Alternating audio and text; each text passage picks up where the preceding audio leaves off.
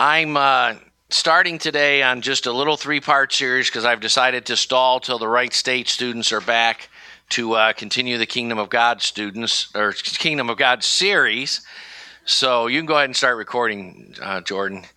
Um, today we're starting a, a little three part series called Old Testament Optimization. I'm just basically saying uh, how to get more out of reading the Old Testament. And uh, today, chapter one, I'm going to give us three. I'll probably give us four actually, because I may just give you one verbally. Uh, but three ways to get uh, more out of the Old Testament by uh, seeing Jesus in the Old Testament. And uh, you might know that the Holy Spirit is the author of the scriptures and a uh, ministry of the Holy Spirit is to bear witness of Jesus. John 15, 26, when the Holy Spirit comes, he'll bear witness of me. 1 Corinthians 12, 3, no one can say Jesus is Lord except by the Holy Spirit. One of the reasons I emphasize being baptized in the Holy Spirit and uh, and I think the whole accompanying gift of speaking in tongues is is really important part of it and so forth is because as you flow in the power and realm of the Spirit, God will fill you with the mysteries of God, which uh, point to Jesus, and uh, will and Jesus will become more intimate, more real to you. So I want to start by just reading some introductory verses that uh, that Jesus uh, talked about after his resurrection in two different appearances to the disciples in Luke chapter 24. On the day of his resurrection, he says these things, and I have them in backwards order. In his second appearance, when he appears to the disciples, uh, he says to them, These are my words which I spoke to you while I was still with you. In other words, he's saying, This is what I was talking about when I was discipling you these last three and a half years, that all things, uh, New King James says, everything which are written about me, uh, concerning me, in the some of the translations, in the law of Moses and the prophets and the Psalms must be fulfilled. Then he opened their minds.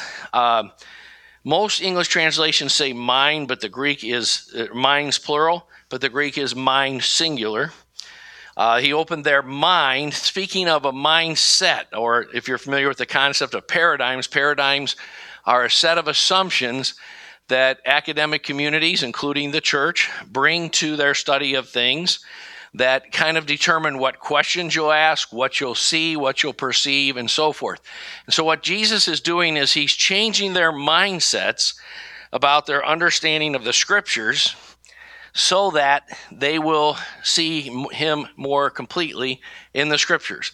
Paul addresses the same thing in 2 Corinthians 3 when he says that a veil light over the hearts of the children of Israel and over their minds, over their eyes, uh, so that they could not see Christ, but the veil is removed in Christ. And so, um,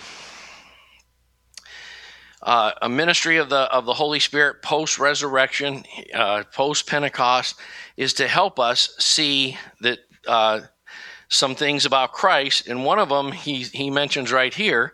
He opened their mindsets to understand the scriptures, and he said, "Thus it is written." That the Christ or the Messiah would suffer etc. Uh, Luke 24, when he's talking to the two disciples on the road to Emmaus, he said to them, O foolish ones, and slow of heart to believe all that the prophets are spoken. Many of the mindsets about Scripture that were that were present in Israel during the time of Christ basically closed their minds to believe and made their hearts slow to understand all the prophets had spoken concerning Jesus. And he says, Was it not necessary that the Christ, the Messiah, should suffer these things and enter into his glory? And beginning with Moses and all the prophets, he interpreted or explained. Uh, I'm combining here uh, the English Standard Version, New American Standard, New King James. He in- interpreted to them all the scriptures, the things concerning himself. Now, just to give you a little key, if you notice, I list the New American Standard first and the English Standard first, uh, on the, respectively on the first and second scriptures, because the way I'm doing it here is I'm working off uh, the, whatever is the first one listed, and then the, the words in brackets uh, are the other translations. So, um, one of the things that I wanted to point out is the Greek word grapho, which is the verb, and graphe uh, is the noun form uh, for the scriptures. And uh, this, this word can mean three things in ancient writings, but it means primarily two in the scriptures. In ancient writings in general, in Greek writings, it can mean just the writings. But when it's used in the scripture, it specifically means the scripture. And in most cases, when used in the New Testament, the context means the what we would call the Old Testament scriptures, which would be better named the Hebrew scriptures, because the old what we call the Old Testament didn't start till Exodus 19, and the Old Testament scriptures, uh, what, uh, as we call them, are really the Hebrew scriptures, and they should include the whole of the of the of what we call the Old Testament, Genesis especially included. And so, um, however, in Second Peter chapter three, verse sixteen, when he refers to Paul's writings as scripture, he's basically including the New Testament writings and the Old Testament writings as scripture. And uh, but in most cases, when you see that word in the Old Testament, uh, or when you see that word, I'm sorry, in the New Testament, because the New Testament was in the process of emerging, they're referring to the Old Testament scriptures.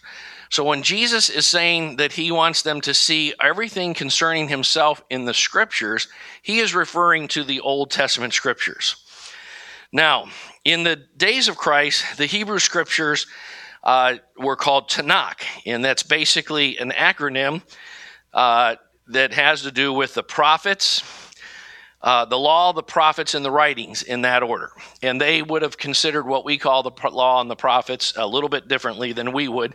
They would include in the in the prophets. Uh, they would include what we call the 12 historical books from Joshua to Esther. They would include those in the in the uh, as in the prophets and uh, in the writings generally refer to the wisdom literature Job, Psalms, Ecclesiastes, Song of Solomon, and so forth. Now, it's not exactly that tight because there's a couple books that go under the writings that are in the historical books and so forth. But in general, what Jesus is saying is all the major areas of the Hebrew scriptures have to do with me. The law, the prophets, the wisdom literature, all of it has to do with me. That's really important to see. That's what he's saying primarily in Luke 24.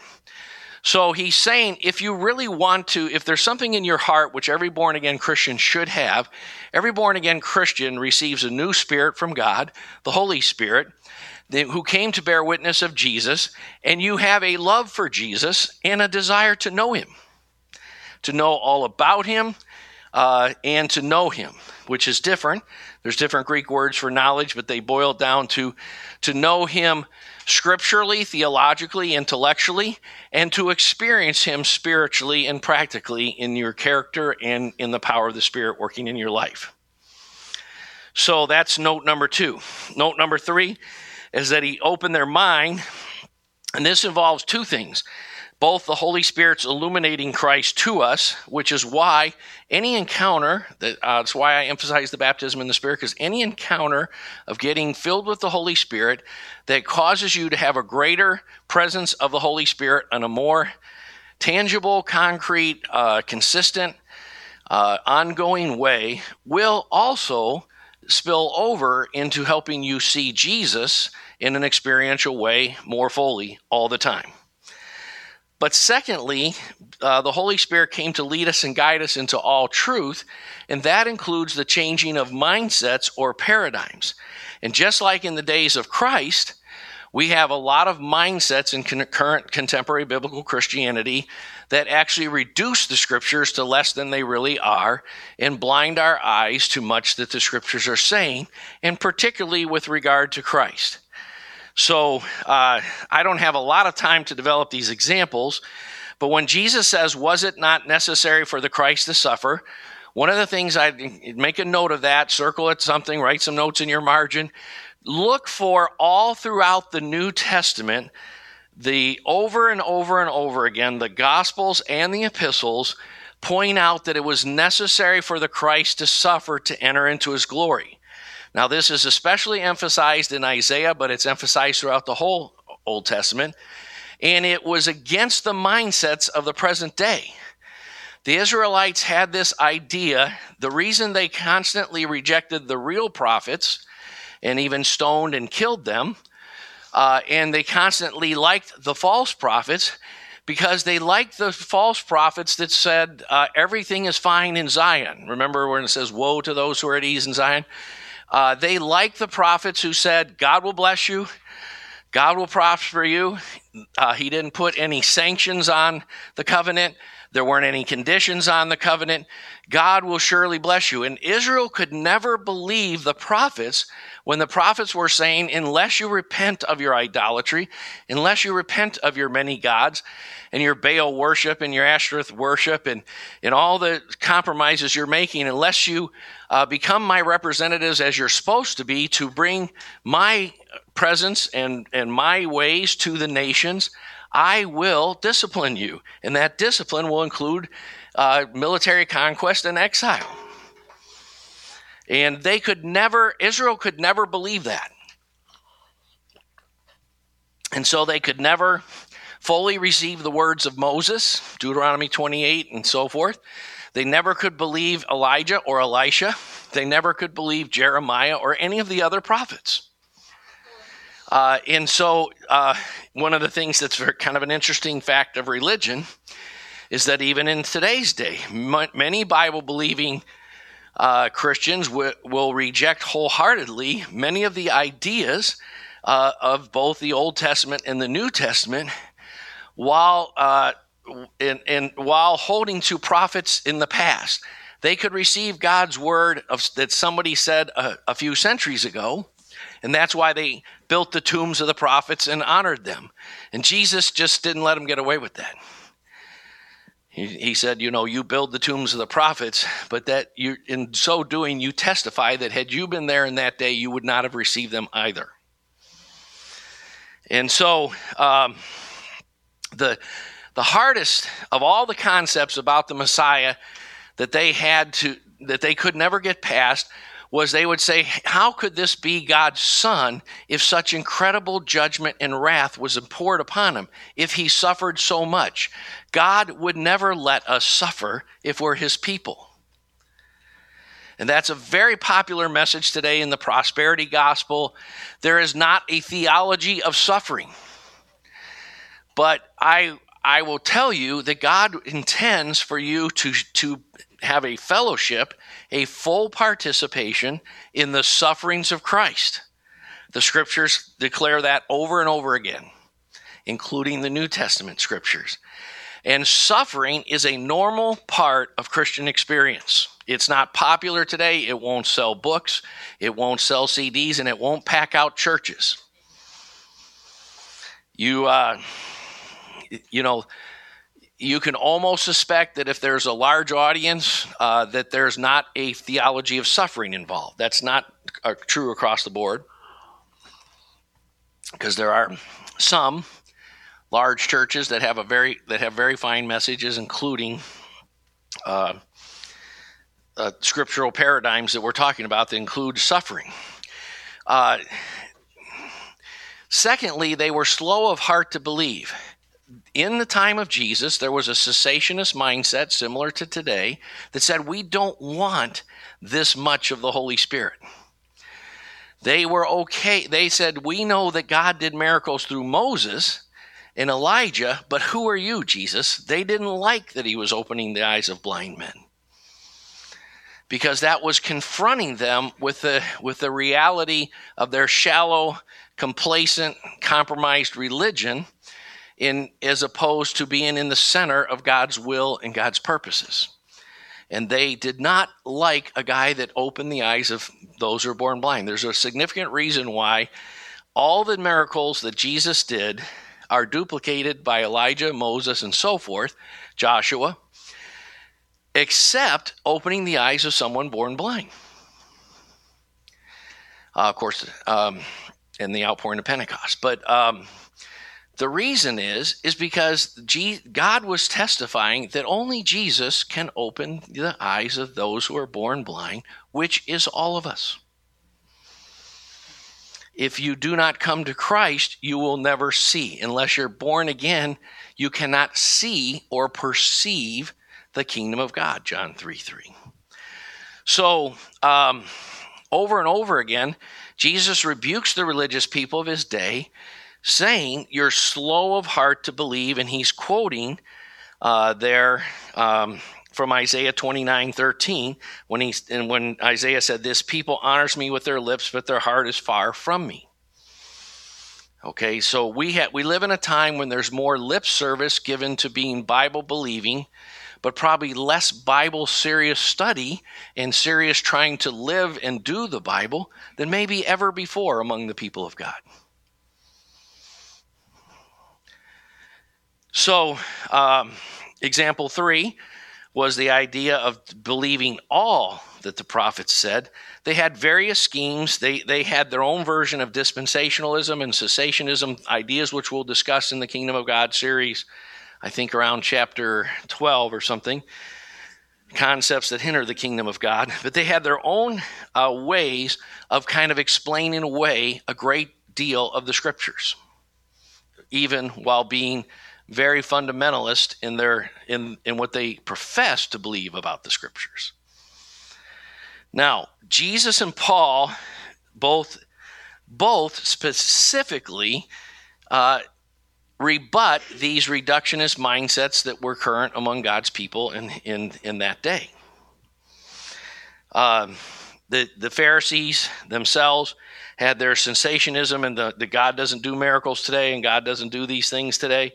The Sadducees uh, went one step fur- further. They're very similar to what you would call mainline Protestantism today in the mainline Catholic Church, which says that God doesn't do these miracles at all.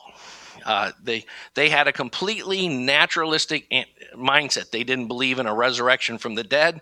They didn't believe in angels. They didn't believe in demons.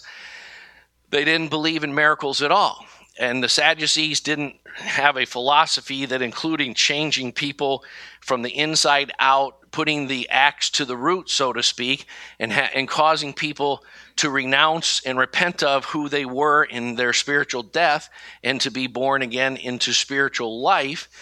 They did their ideas were political. Their ideas were we need more money for the poor, we need more cooperation with Rome uh, we need, need more programs. We need health care. We need, we need uh, all these uh, ways of, of uh, addressing things in natural ways. And so they had kind of a supposed compassion for the poor, but not at the point of meeting their real needs, which are spiritual.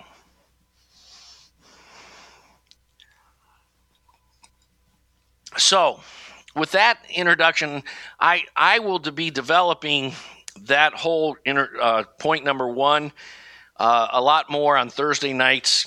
Uh, come this semester, for those of you who go to the Rock Campus Fellowship Thursday night Bible study, we are going to look at how to uh, understand the New Testament by understanding the Old Testament. We're doing a survey of the New Testament, and we're going to focus for quite a few weeks on how to understand both Testaments in light of each other. So I'm going to develop the thoughts uh, much better. I don't have time to today. Today, I really want to focus on three ways to see Jesus or the uh, who is the Messiah or the Christos in Greek, Mashiach in, in, in Hebrew, in the Old Testament. Um, and I'm going to use the same principles that the apostolic writings used. Okay, Jesus said that he would send them apostles and prophets some of whom they would persecute, and so forth. And those prophets, by the Holy Spirit, those apostles, by the Holy Spirit, would complete the prophets and open up all of the understanding of the of both covenants, both testaments, both sets of scriptures. Now, um, one, I'm going to quickly just give you one way that's not listed here, so I'm going to give you four ways, but it's not in your notes. Uh, the first way that you can look for Jesus in the Old Testament is to understand this. There are basically four offices of people that God, by the Holy Spirit, raised up in the Old Testament. Okay? In the Old Covenant, as you read the Bible, you will see these four types of people you will see some of them who are faithful to God and anointed of the Holy Spirit and do the same kinds of miracles that you see in the New Testament. They raise people from the dead, they speak the word of God under the anointing of the Holy Spirit, they write the Psalms, the Proverbs, etc. Uh, uh, and you will see false uh, representatives and evil representatives of these four offices. The first is judges. God raised up judges uh, during the time of Joshua and Judges prior to uh, raising up the, a, a full fledged prophetic ministry, which he started by Samuel. Of course, Moses was a prophet, Joshua was a prophet, but uh, the the uh, the, the ministry of a prophet in the ministry of Samuel first, and then Elijah second, Elijah thir- Elisha third, begins to be a more specific ministry. And it's a ministry that Peter talks about that the prophets sought to discern within themselves, within the Holy Spirit that God had given them, uh, the, uh, everything they could about Christ and the sufferings that he would enter into before he entered into his glory. Again, that theme of sufferings is over and over in the New Testament because the Jewish people could not believe that a Messiah would suffer. And, and uh, experience seeming defeat at the hands of the Romans and the religious leaders and the people. All three of those groups crucified Christ. The judges were raised up by God uh, to do the function sometimes uh, of, of, the, of the other three. Sometimes they were governmental, sometimes they were bringers of God's word, they were prophetic. Uh, sometimes they were developed, gave uh, governmental, that is, military victories and so forth. And, uh, and sometimes they had a somewhat of a priestly function. Now, the, the office of the priest is the second office I want to talk about, and that precedes the judges. So, the first office God raised up in the Old Testament is the priest. And we have the eternal priest of Melchizedek, which Christ is from. And then we have the priesthood of Aaron or the Aaronic priesthood. Um, and there's specific functions and roles for the priest.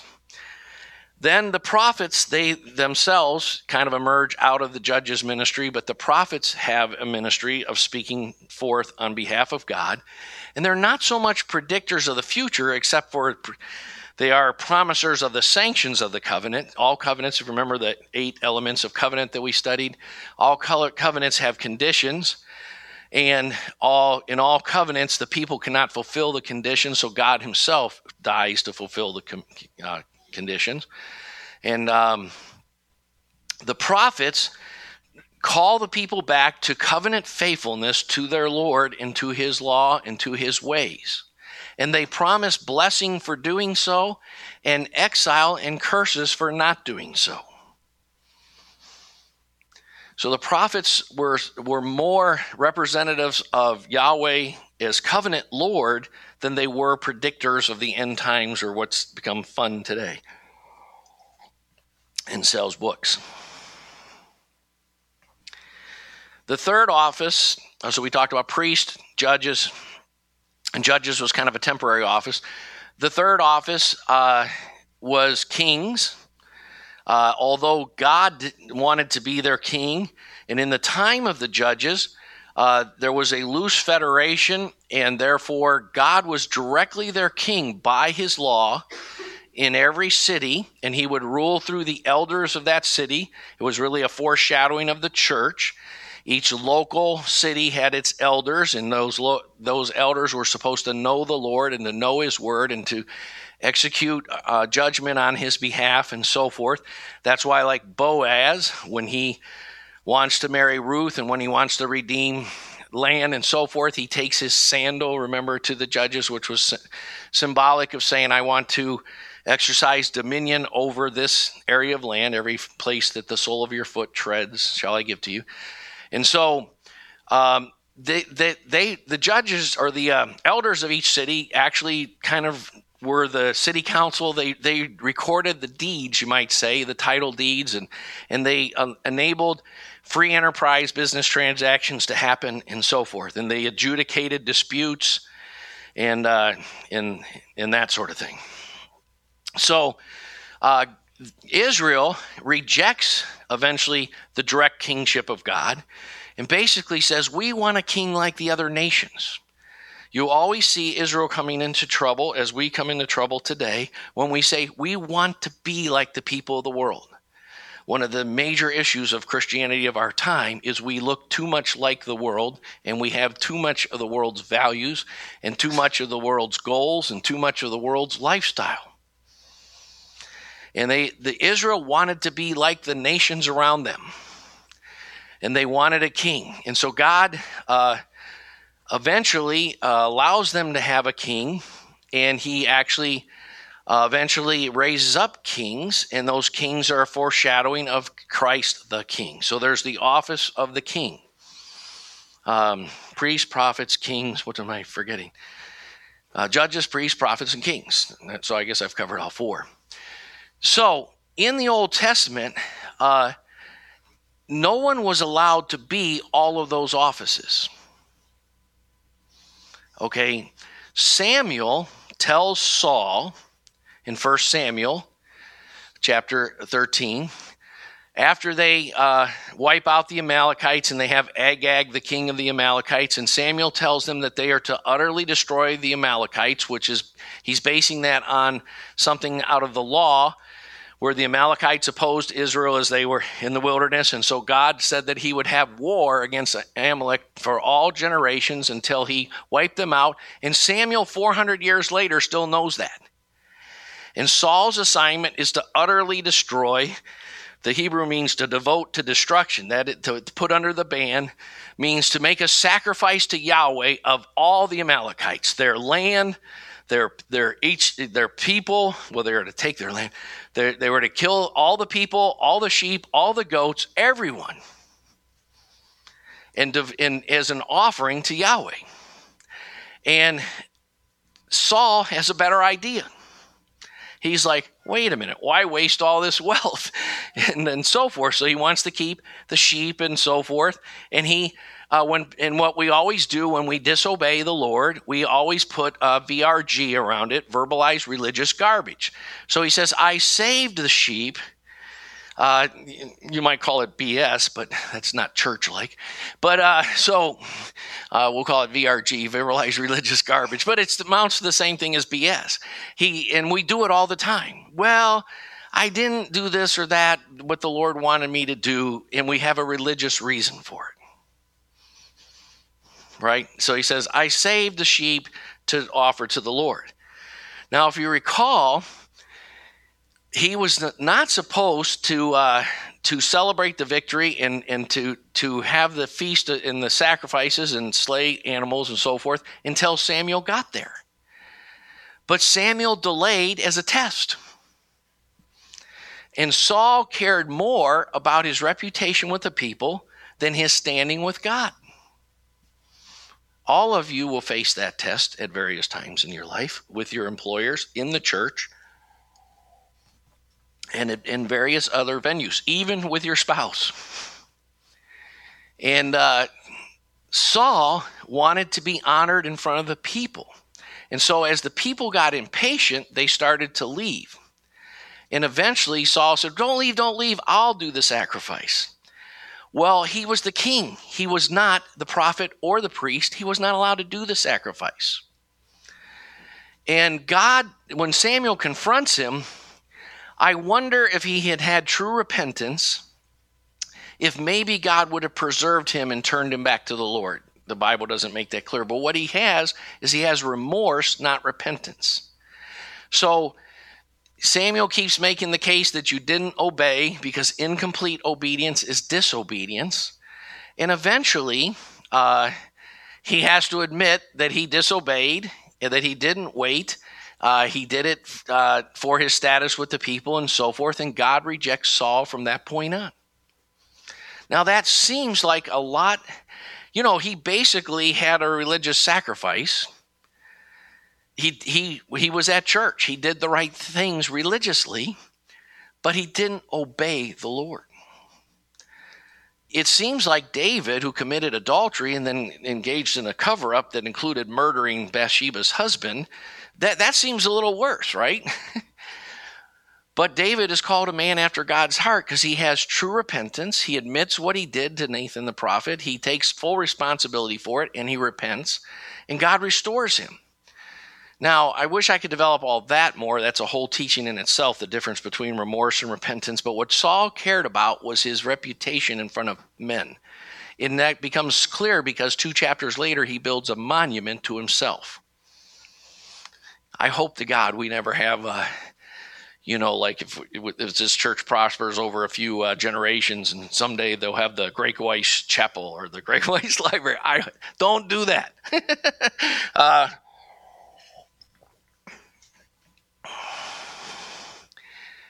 So, you know, bottom line is a, a fourth way is, is simply this Jesus is the first person in the Bible who is judge, priest, prophet, and king. No other person is in the Bible was allowed to do that or was that. And all the prophets and all the priests and all the kings and all the judges foreshadow Christ. So every prophet, priest, king in the uh, in the Old Covenant or in the Hebrew Scriptures has object lessons about how faithfully they represented Christ or not. Many did not. So there, that one is no extra charge. So let's get to the three that are in your notes. So what I'm saying is, when you read the Hebrew Scriptures, look for judges, priests, prophets, and kings, and understand that they are a foreshadowing of Christ. And to the degree that they represent Christ faithfully, they are uh, a great foreshadowing of Christ. But all foreshadowings of Christ, all types of Christ, fall short. Because he alone is worthy of our worship and our praise because he alone obeyed in all things. All right, so let's get into three other ways. Number one is that is fulfilled prophecies. Now, you'll often hear that Jesus fulfilled about 300 prophecies, uh, but it's more like 3,000.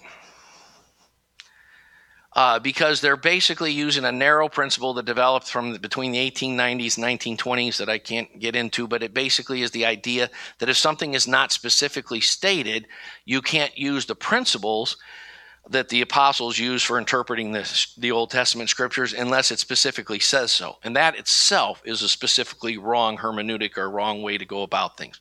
The apostles, all of, all of them had to rethink their entire view of God once they encountered Christ, once they were baptized in the Holy Spirit, once they were commissioned, they had to rethink Christ through the whole scriptures. We see Peter doing so in his famous Acts 2 sermon that John did a wonderful sermon about it. And if you want to develop the ideas that I'm developing today better and, and more thoroughly, go back on our podcast and listen to John's series called Christ in the Old Testament. And specifically, listen to uh, what's called Part Zero.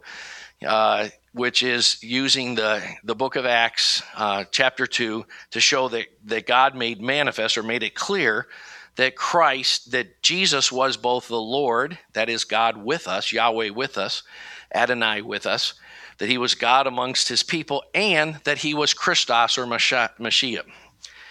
Uh, so then that becomes a principle for seeing that all through the Old Testament, the, Jesus is the prophesied Christ. He's the prophesied Messiah. He's the prophesied God among us. Emmanuel, a virgin shall conceive and bear a child, and he shall be God with us.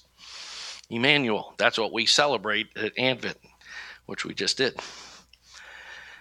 So, um, 1 Peter 1 10 through 12 is very important along this line, where it says, As to this salvation, the prophets who prophesied that the grace that would come to you made careful searches and inquiries. What were they searching? Who, where were they searching? The scriptures and the Lord Himself, the Spirit of God within them. And they were seeking to know what person or time the Spirit of Christ within them was indicating as He predicted the sufferings of Christ and the glories to follow. It was revealed to them that they were not serving themselves, but us in the, these things which have now been announced uh, to you through the those who preach the gospel, that is the apostles, by the Holy Spirit sent from heaven. Things in which angels long to look. The great, the great insights. There are all kinds of treasures in this earth. It's a wonderful. The Bible says, "He who finds a wife finds a good thing and obtains favor from the Lord." Uh, God promised uh, those who left houses and so forth. There's all kind of treasures in, in life.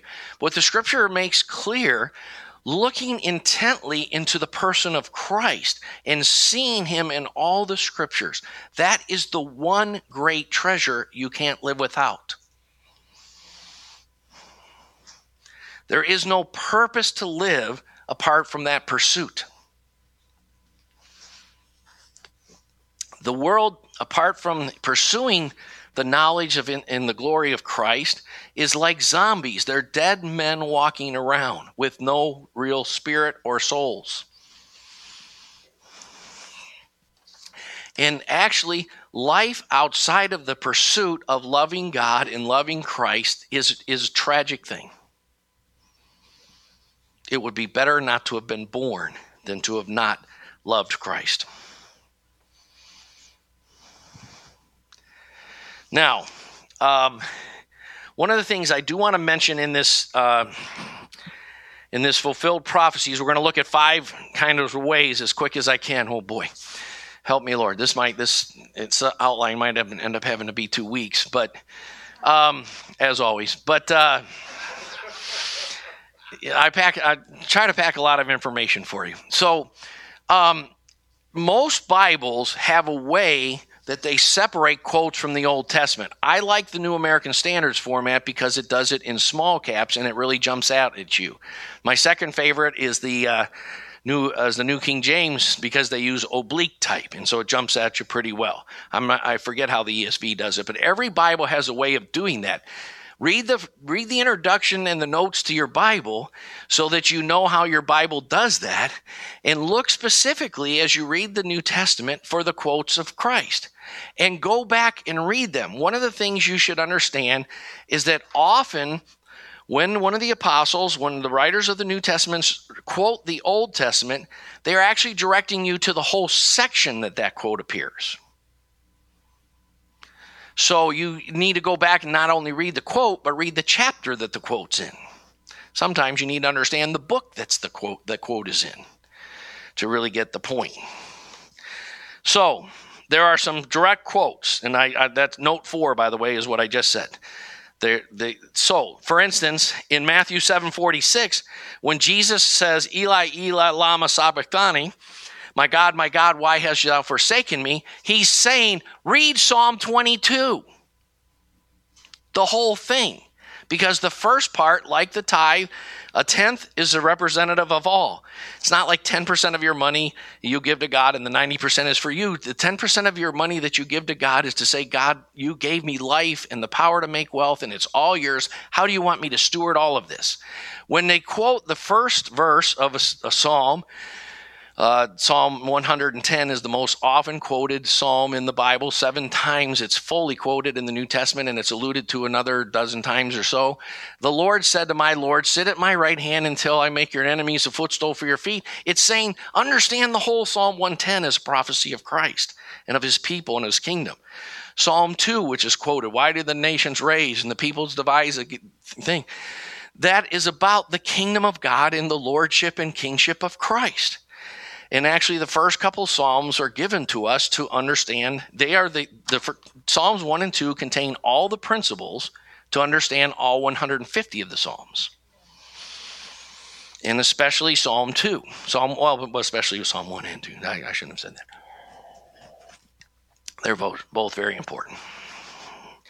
So, um, 2 Corinthians 5:21 he made that is God the Father made him Christ who knew no sin that is he didn't have any intimacy with sin he never experienced sin to become sin on our behalf so that we might become the righteousness of Christ in him. Um, that actually doesn't appear in small caps because it's actually so loosely quoted from the Septuagint that it doesn't it's not exactly a direct word for word quote but it's Isaiah 53 in a nutshell it's the whole chapter, all 12 verses of Isaiah.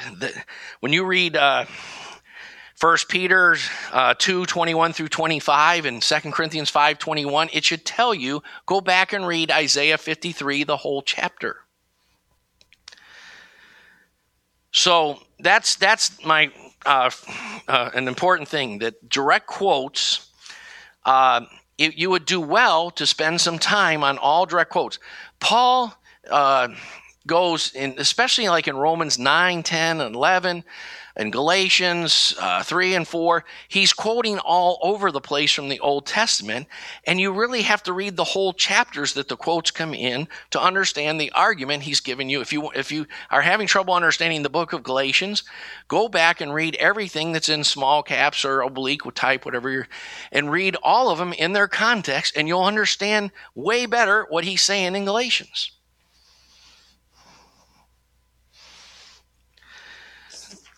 Time's sake, flip over.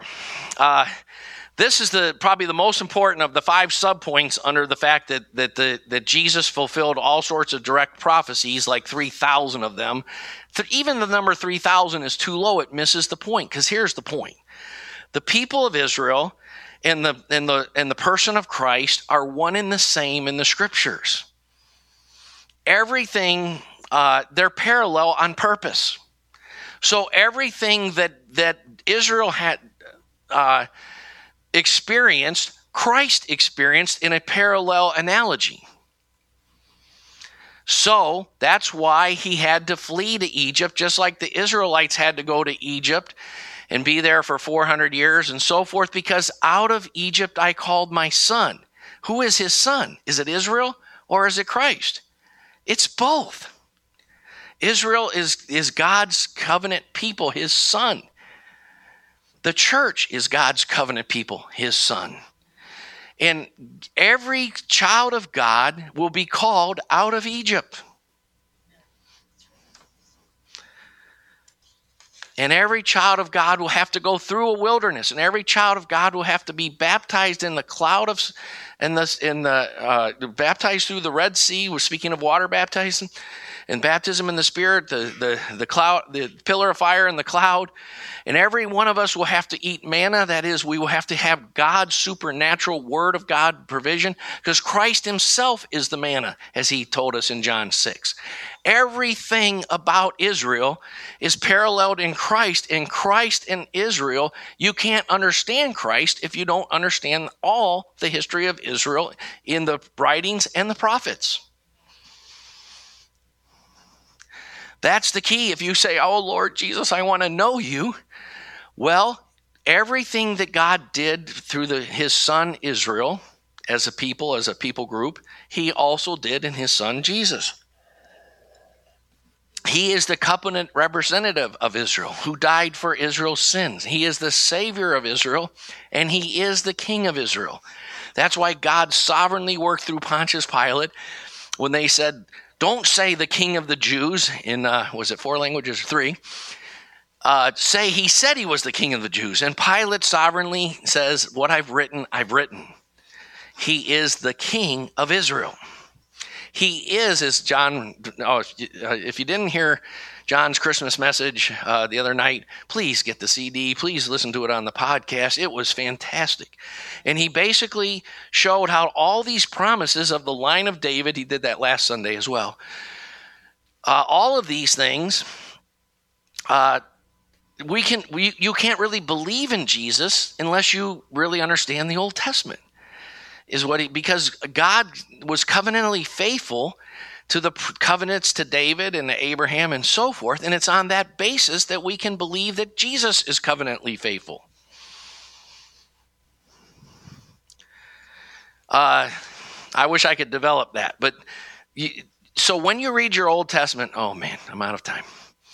Um, when you read your Old Testament, understand that there's a purposeful parallel between Jesus and and uh, in the nation of Israel. So uh, next week we'll pick it up with the case laws, the laws, and the case laws. I'll give you a little foreshadowing. Most translations, with the exception of I think the New English te- tra- translation, or might be the Common English, one of the new kind of Bibles that go for easy English uses the phrase case laws. Almost all Bibles use the phrase statutes or ordinances.